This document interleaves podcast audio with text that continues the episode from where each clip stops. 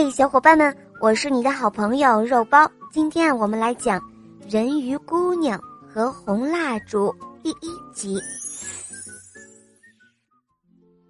人鱼不是全部都住在南方的海里，有些也会住在北方的海里。北方的海颜色是青蓝色的。有一天，有一个人鱼爬到岩石上休息，若有所思地望着周围的景色。从云间透下的月光寂寞地洒在海面上，一眼望去，无边无际的海浪在翻腾着。这是多么荒凉，多么冷清的景象啊！人鱼这样想着。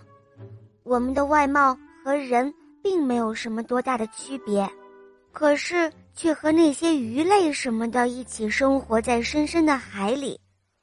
我们和那些性情粗野的各种各样的动物相比，无论是在性格上还是外表上，和人类我们是多么的相像啊！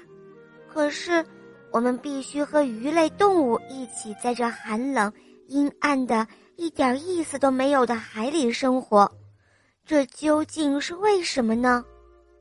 这个人鱼一想到自己要常年生活在连交谈对象都没有的大海洋中，只是向往着陆地的生活，就觉得难以忍受了。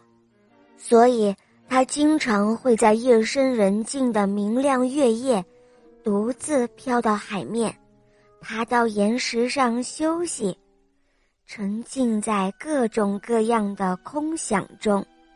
唉，听说人住的街道是很美丽的，比起鱼和别的动物，人有人情，而且心地善良。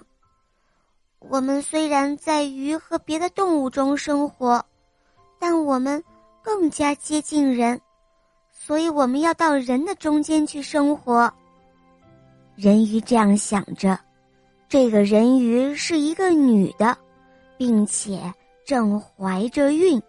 我们已经长期的生活在这寂寞的没有话语的北方的青蓝色的大海中，再也不能指望到那光明的热闹的国家去了，但是至少不能让即将出生的孩子也产生这种没有希望的悲伤的心情啊。